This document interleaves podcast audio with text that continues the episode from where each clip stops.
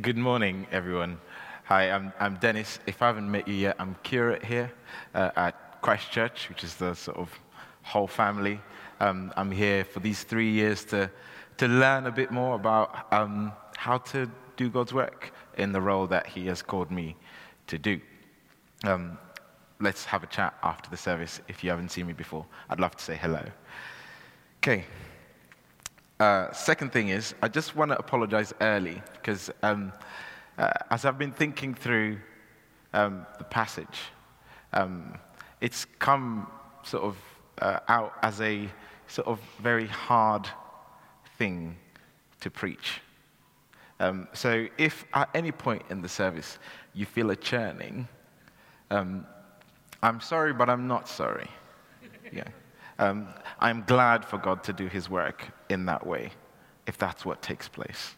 Um, the, the bulk of the message for today came to me fully at 3 a.m. last night when I was holding a bottle feeding a baby. That is, that is, that is what they're for. That is what they're for. So, three key words for today story, presence, and mission. And I want us to start by asking what is our story? What is your particular story? When you look back into your past, what do you see? When you look into your present, what do you see? And when you look into your future, what do you see? What's your story? How weaved into your story is God? When you look back into your past? Do you see flags planted going, Here, the Father was present for me and has led me? When you look into your present, is he presently present? And I'm glad we had the, the, the, the, we've had the service that we've had so far because it was quite clear to me that God was present here. And it's a good sort of marker to ask uh, presently in my life, is he present like that? Is God presently present to you? And then when you looked at your future, the things that you're to do, uh, your hopes, your dreams, um, your mission, is God present in those? Is He present in those? Now let's turn to these disciples.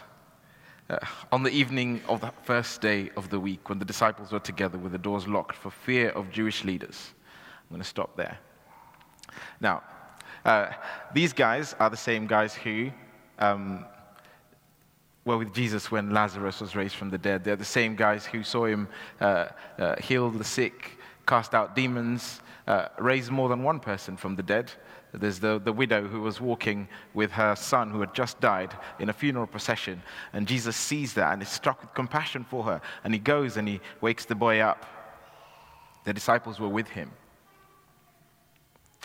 But on this day, on this day, with the rumor of his resurrection and the report from the women who went to the tomb present to them, they are in a room with doors locked from the inside. With doors locked from the inside. If those doors never open, these guys' story with God these guys' faith with God stops there. Stops there. And this is where it became a bit tough for me because the, the line that I kept hearing was a faith that's not in motion, that's not in moving, that's not active, that's not in keeping with God's mission is dead. Is dead.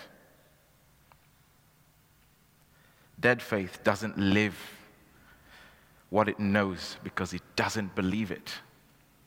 Do they know that Jesus has risen from the dead? Yes, some of their number have actually seen him and come and said, This is what's gone on. In the children's Bible I was reading this morning, um, the, the two people who were walking on the road to Emmaus have already come back to Jerusalem. Seven miles they've run back. And I've told the disciples, you know, we encountered the risen Lord yesterday, but the doors are still locked. From the inside, there is an active thing being done by these disciples to stay inside this room for fear of the Jewish leaders. For fear of the Jewish leaders. And this is question, you know, are there spaces in your life where mission is dimmed because you fear whoever the Jewish leaders are for you?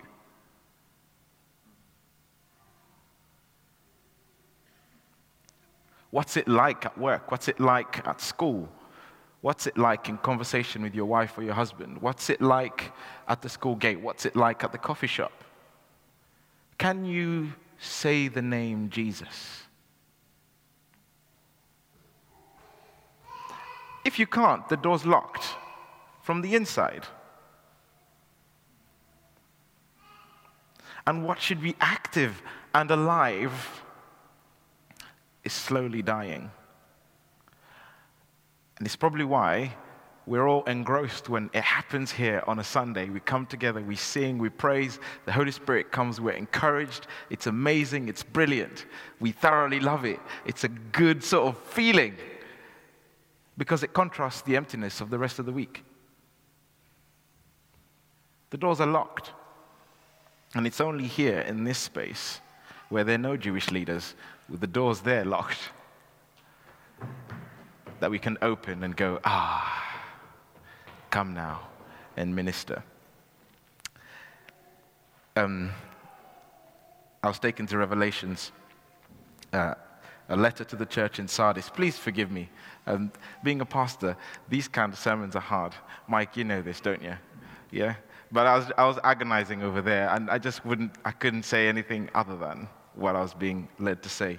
So my doors were locked from the inside too. That's what I'm trying to say to you. Yeah? These are the words of him who holds the seven spirits of God, the seven stars. I know your deeds. You have a reputation for being alive. You have a reputation for being alive but you are dead. Wake up, strengthen what remains and is about to die, for I found your deeds unfinished. Not that you're not doing anything, but they're unfinished in the sight of God.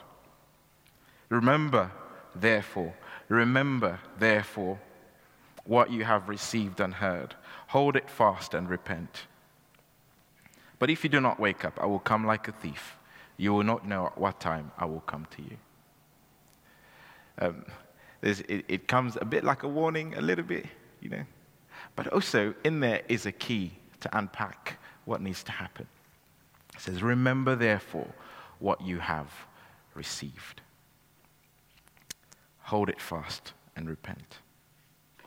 Remember what you have received. Hold it fast and repent. And this is where story kicks in again. What these disciples had forgotten was story. Story. Story. Story. Story. We look into the past at why we celebrate Pentecost, which we're going to celebrate next week. This is our season now, Pentecost. Between Ascension and Pentecost is Pentecost. Um, Pentecost is there because at some point in Israel's history, after God had taken them from slavery and was walking them through the wilderness, he called Moses up a mountain to give him the law. They had been saved, they had been set apart.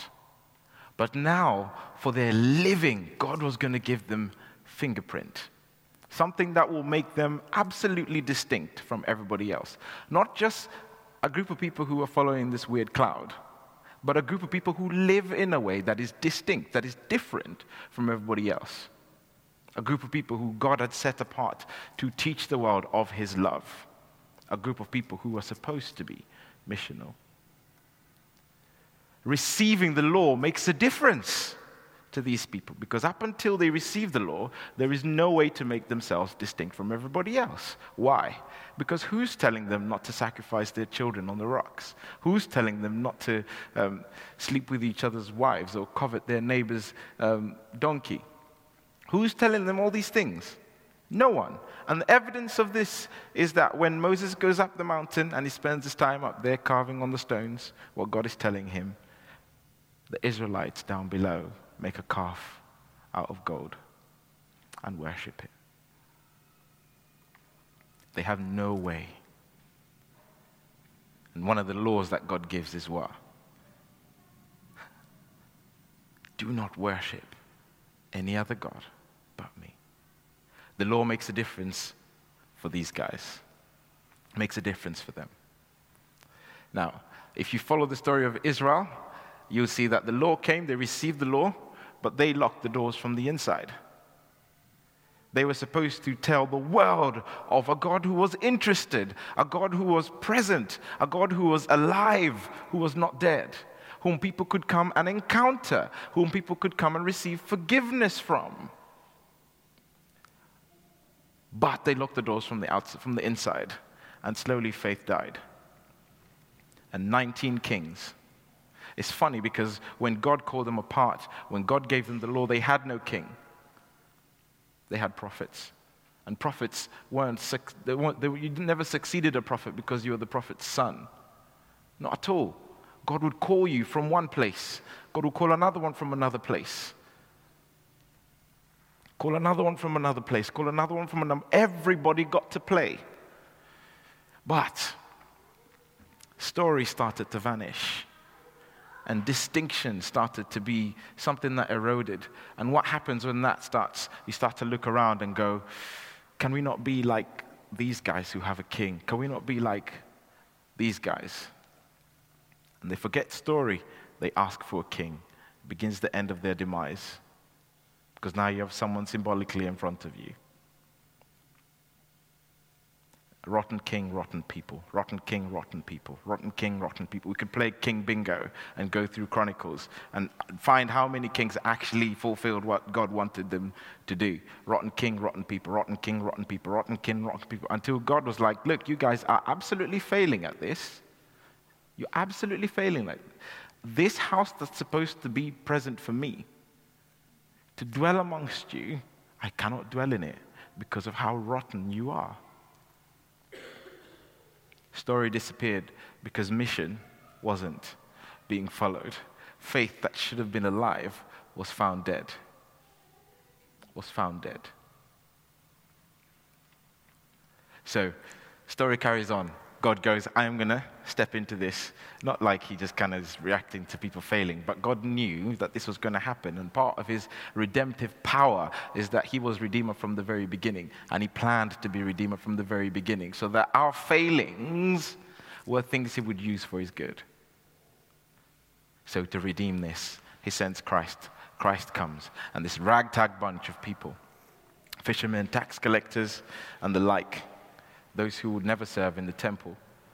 Spent three years with this Jesus, three years, from boozing at the wedding, which is a good wedding, all the way, all the way to the triumphal entry in Jerusalem, and everything in between, seeing demon possessed get healed, being sent on mission actually by him, and seeing provision come for them when they were told to take nothing. Three years. Do you know how long three years is? Three years is a long time. It's a very long time. Some of you have been here for three years. You've seen what three years has done to this space, seen what three years has done to your community here. You've seen it. They spent three years with him, learning about God's love, learning about a different way of being, learning about a distinct way of living. Because Jesus was that distinct, they killed him. They were learning and learning and learning a new story between God and humanity. But on this day, the doors are locked. The doors are locked. One, because they've forgotten the story. And this is, this is where we start to forget story. And I, had a lecturer called Knut. Knut is German, and uh, uh, he, he speaks a bit like this. And he said, uh, The reason people forget is because God is moving. When they stop, He doesn't stop. when they stop, He doesn't stop. When they stop, He doesn't stop. So if God moves this way and you're still here, not on mission, what happens? He goes. And then you're in the space where God is absent. And absence is the key word here. Absence is the key word. Absence is almost the foundation for so many of the things that we struggle with as human beings. Absence if your parents are absent, man, there's a huge, huge ladder for you to climb. Think of all the anxiety. Think of it all. Think of all the fear. And I do Alpha year on year, and I am thoroughly enjoying it because one of the things I get to say to people is God is here. God is here. Because the root of all the pain, all the questioning is just the reality that God is absent. There is no one to anchor life, there is no one to put things in context for us to go, this is how things are supposed to be. So when things go wrong, or when we look around, not even that they're going wrong to us, but we see it happening to others, there is nowhere for us to root our despair to go, from here comes hope. Absence. It is the foundation for anxiety, it's the foundation for fear. It is the foundation for low self esteem. It is the foundation for depression. Absence. It is what keeps us who know the story forgetting and locking the doors. But God knows that. God knows that. And He knew that these guys would get to this point. And He knew that they would need His help to get to the next point. He knew that they would need His help. So, what happens? With the doors locked from the inside, what does Jesus do? He appears in the room. Um, if that is not weird to you, um, you've kind of forgotten what science is because none of you can walk through doors. I don't know what I would do if I was in the room and Jesus appeared in the middle of the room. Um, I would be by the door trying to unlock it for fear of Jesus in the room.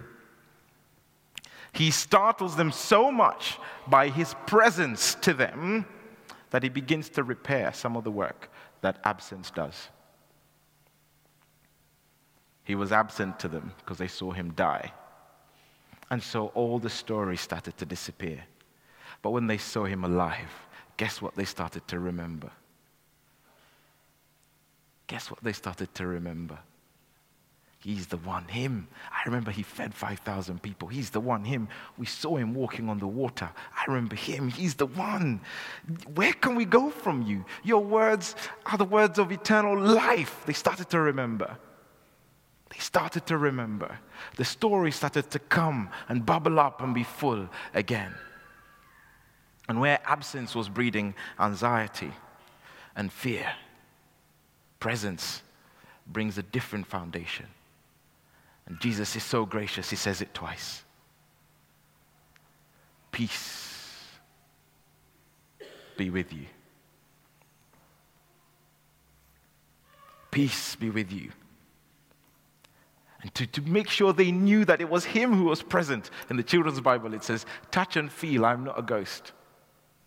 Which is just an incredible way to look at it. Touch and feel, peace be with you. And he showed them his hands and his side. And what, where there was anxiety, the disciples were overjoyed. Have you ever been nervous and laughed? It's not really a full laugh, is it? There is something about laughter that indicates freedom. You can't laugh if you're afraid. It just doesn't work. It doesn't work. You will try, it won't work. Trust me, I laugh a lot. I know I've tried. Another thing you can't do when you're laughing is whistle. We could pause right now to give it a go. but presence, reminding people of story, peace Again, emphasizing presence, again, emphasizing story. This is not peace that's empty. This is you have peace with the Lord God Almighty. You have peace with the Lord God Almighty. God is for you. Do not be afraid. Remember the works of God in your life, O Israel. Remember the works of God in your life, St. Albans. Remember the works of God in your life, Peter and be at peace because that same God is alive and present to you here in your place of deepest fear. Peace be with you. Peace be with you. Peace be with you. And the story is fleshed again. But look at this. They laugh and they're overjoyed. They experience God's presence, they encounter Him. What does Jesus do straight away? He says, Peace be with you. As the Father has sent me, I am sending you. As the Father has sent me, I am sending you. Yeah. I'm here, but do you know what? I'm missional. I'm moving. And if you do not follow when I move, you will go back to the place of absence. When, what did the Father send Jesus to do? Rescue the world. What is Jesus sending us to do? The same. The same receive the Holy Spirit. If you forgive anyone's sins, their sins are forgiven. If you do not forgive them, they are not forgiven. They're not forgiven. This is a command from God. It's not a request. It's actually receive the Holy Spirit. If you forgive someone's sins, their sins are forgiven. How many of you have declared forgiveness over someone? You've done it, you've done it. How many have not done it? That's our mission. That's our mission. Hey, God has forgiveness for you. You don't have to wait to wear a collar like me and Mike. No, no, not at all. His seal is upon you. He has breathed upon you. He has been present to you. Now that you recognize, even for yourself, what you have locked from the inside, ask the Lord to come and sit presently there so that you may accomplish the thing that He's calling you to do. Weave the God of hope into your future. Weave the God of mission into your future. Weave him. Because when you start to declare people's forgiveness, that sense you got of God's presence here today on a Sunday, guess what you receive when you're out on mission? When you do what the Father has sent you to do? It is by His Spirit, and He will be present to you. Faith without works is dead. Mission is the space where faith is actually encouraged. I am sending you. I am sending you. It is Him who sends us. And with that, He breathed on them and said, Receive the Spirit. Receive the Holy Spirit. And this is the difference maker. We've been looking at the Holy Spirit the last couple of weeks, and it's been incredible. Um, I, have thoroughly enjoyed it. And Mike did an incredible thing for me. I think it was last week. He said, um, the Holy Spirit helps you know. This made a difference to what I understood about what you're saying. Because when I say the Holy Spirit makes you know, it just sits there, but know. Add something else. There's another, it's a oomph. You know, you almost need to try it and you see what it's like. It's just that when you know, makes the difference. Holy Spirit makes you know, makes you know. And when you know, you live in a different way. You live in a different way. The disciples knew the Lord was alive when they saw him. He was present to them. He was present to them. And even after this, he says to them, Wait, receive the Holy Spirit. I get natter on. I don't want to natter on. What I'm going to say is um, be careful that in waiting and pondering and living in a way that is not tinged with mission, faith doesn't die for you. Because it's a slippery slope, and you won't notice. And the picture I had was of that frog being cooked alive slowly as the water boils up, or that crab. You just don't recognize it. Just slowly, you don't. Because this becomes comfortable. We get used to coming and receiving here and going, Give me what you've got, O Lord. And then when He leads us out, He turns right and we turn left. And week on week, it dies. And it's like antibiotics if you don't finish the course. Slowly, slowly, slowly, you become numb. And God doesn't want that for you. I don't want that for you. Mike doesn't want that for you. Jesus doesn't want that for you the, my, my sermon today comes with a challenge. What are you doing on Wednesday? Who are you going to be with on Wednesday? Are you going to be bold enough to tell them that they are forgiven?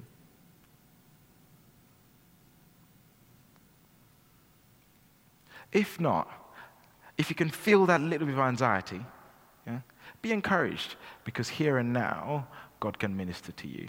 And I don't have to tell you that He can because you felt Him present here earlier. If Michael permit me, I'm going to ask you all to stand. I like faith being active. Let it be active for you. The, the, the only reason we're standing is because it gets you to move. Uh, one, because I've been talking for a while, but two, because when you move, you're in step. And if you do not move, you're not in step. I learned from a very wise uh, preacher called John Peters that um, God is not a God of faff. You don't need to conduct seances to experience Him. Um, why am I saying this? Because in order to practice presence, you don't need Stephen around.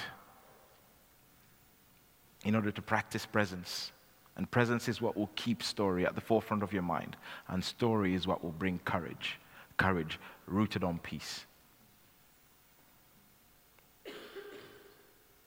So imagine you're in the gym today and it's your first time benching the weight of, of, of receiving God's presence of acknowledging that He is here, because God doesn't stay at a distance. The gap between you and Him is thin. It's thin.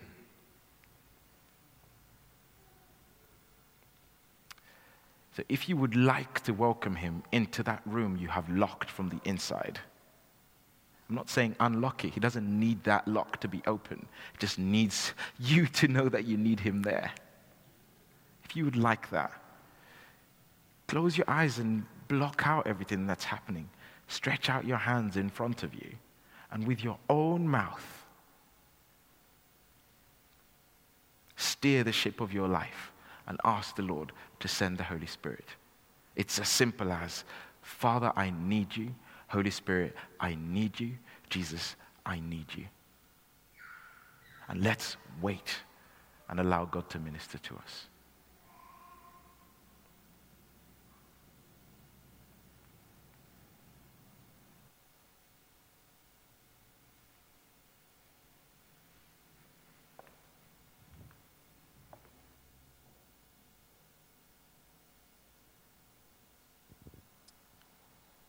Thank you so much, Dennis. Let's keep waiting. Some of us uh, still need that door to be unlocked.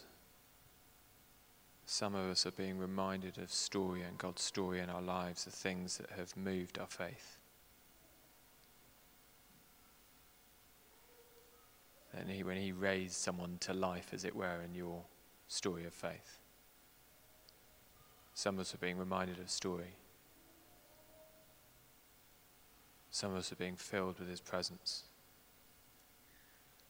Some of us are being called on mission again. Come with me.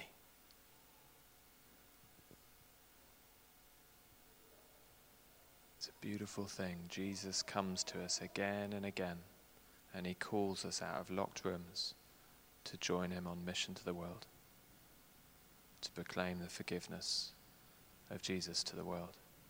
He's calling you now. Come. Let's go.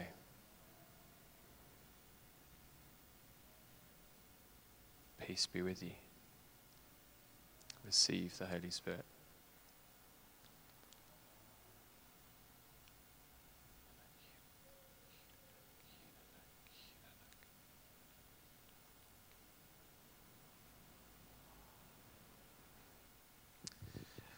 Just got a sense that this, there's a, maybe one or a few of us who um, um, perhaps are looking at themselves and going, I'm too wounded to, to go out on mission. Um,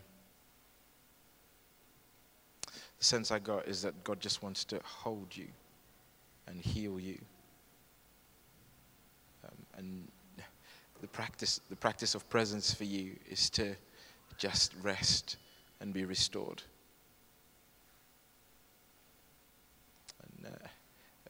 That might involve some weeping, that might involve uh, some, some intercession from others, that might involve uh, uh, speaking to someone about what's going on. But just to encourage you, uh, He won't send you wounded,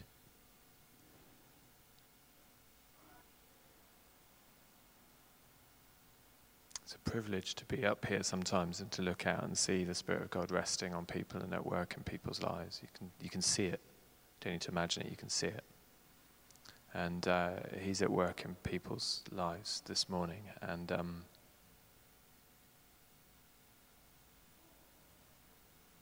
I don't want to get in the way.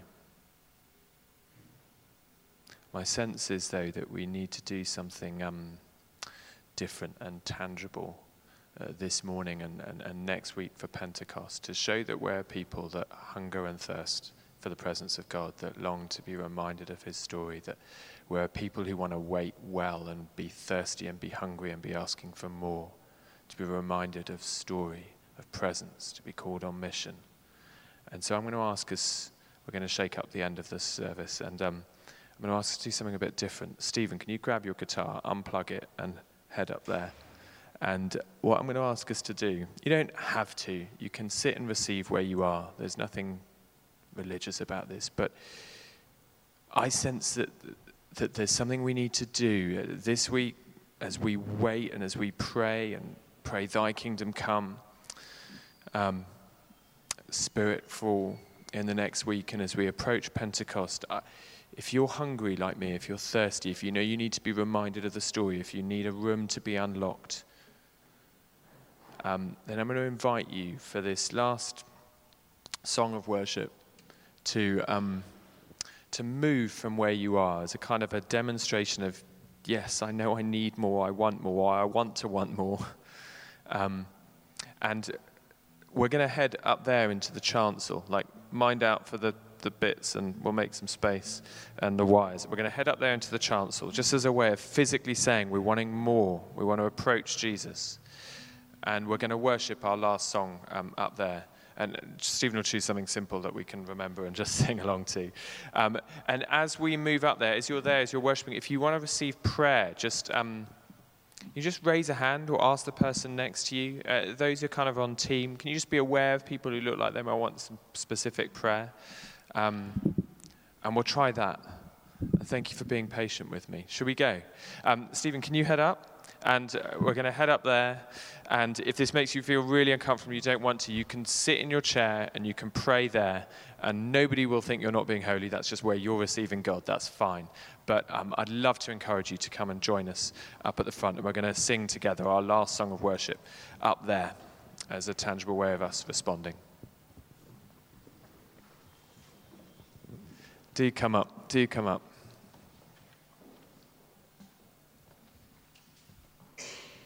There's nothing magic about this. It's just occasionally I feel for me and my discipleship, I need to kind of do something physical to say I'm wanting more and I'm looking for more. And that's, that's all we're trying to do um, uh, this morning. And um, Amanda's going to say a quick prayer for us that she felt prompted to pray, and Stephen's going to lead us. And I don't know what's going to happen, but we'll just worship and pray for this last song, I say. Um, just got the word set the captives free. Lord, we just know that that's what you love. And it may be that we're on mission to really set world organizations, people in slavery free. But it's also, Lord, we just come and just set us free. Anything that's kept us captive, I pray that we kind of shake our feet, anything off it that's trying to tangle us. We just give you ourselves. Come, Lord. Holy Spirit, thank you that you don't want to keep us in captivity. And thank you, Lord, that when you set us free, we set others free. Come, Holy Spirit, now. In Jesus' name, Amen.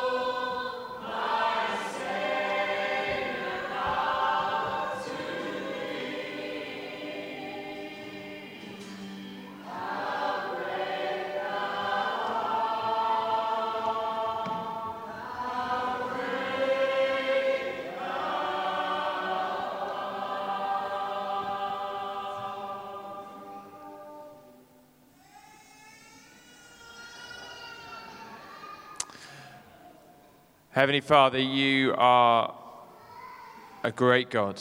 Jesus, this Ascension Sunday, we celebrate that you are our Lord, that you have ascended to power and to authority, that you have taken our humanity and are seated at the right hand of God, that you intercede for us, that you went that the Spirit might fall upon us, and that we might know you as Lord and know you as Comforter and know you unlocking the, uh, the rooms that are closed in our heart and setting us free, filling us with your presence, reminding us of the story of faith in our lives sending us out in mission. And thank you that you've been doing that this morning. Whether people are up here or whether they're sat in their seats down there, you're meeting with them. And we thank you. And Lord, we want to be a people of your presence who hunger for more of you, who uh, listen to the whisper, who don't turn the other way but follow you on mission in the world. And I pray that this week, as we head out from this place, that we might go with you and not our own way. That we know in a special way as we walk towards Pentecost and the celebration next week, your Spirit with us this week. That you would be speaking to us, setting us free, calling us on mission, all those things that Dennis so helpfully reminded us of today.